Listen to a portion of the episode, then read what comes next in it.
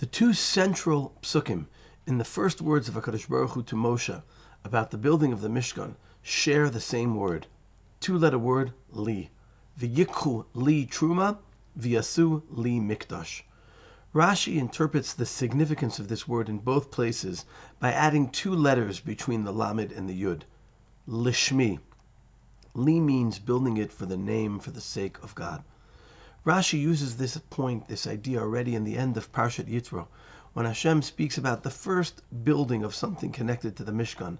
Mizbeach Adama Ta'aseli. Rashi says, Shetehet Chilat Asiyato Lishmi. It should be built from the very beginning for my sake, to me. In contrast with the pasuk before, in the end of Parshat Yitro, Elohei Kesef ve'Elohei Zahav lo tasu lochem. Mizbeach Adama Ta'aseh li. Rashi there explains, we see that gold and silver is used in the Mishkan. Maybe we should use it in our own shuls. We only do it when it's clear that it's Lashem Shemaim and not for us. Rav Mordechai Mikazmir had a beautiful way of seeing this, the difference between Avodah Zarah and building towards Hashem. When Hashem told Moshe to chisel the luchot, he said, Psal lecha. But when Hashem warns us about Avodah Zarah, it says Lo tase lecha pesel. Rav Mordechai Kuzmir said, when the lecha comes before what you're doing, that's Avodah Zarah. When what you're doing comes before yourself, that's Avodat Hashem. We see this idea in Rashi as well in Sefer Bamidbar by Nazirut, where the Torah says, Ki afli lindor neder nazir lashem, lahazir lashem. Rashi says again, lashem shamayim. What was critical in the Mishkan is not just what was being done, but that it would be clear that it was being done l'shem shamayim. The Ramban explains, in fact, in Shmot Perak Lamitet, that that's why the building, the work that was done in building the Mishkan is called avoda, and not just melacha. Avoda signifies something being done l'shem shamayim, the avda u'lishamra. And this is how the Medrash Lekach explains how the Mishkan was mechaper on the Egel, when the Jews asked for an egel, they said, Kum asay lanu Elokim.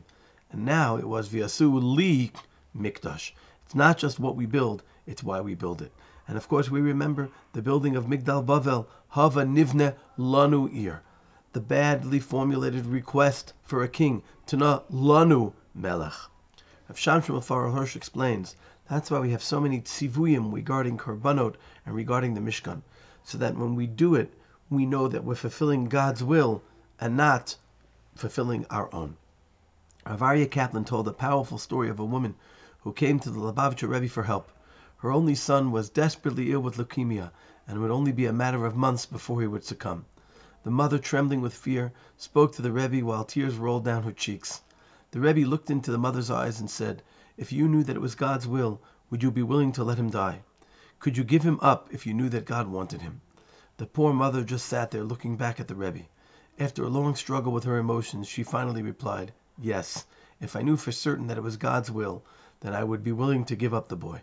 the Rebbe nodded and said, Now we can pray for him. He then offered a prayer for the boy, surrendering him completely to the wisdom and mercy of God. Three days later, the boy was released from the hospital. Rav Aryeh Kaplan told this story over, said he knew the boy. The boy was now a grown man ubilvavi mishkan evna, etc. Ulekorban akriv lo et nafshi hayichida.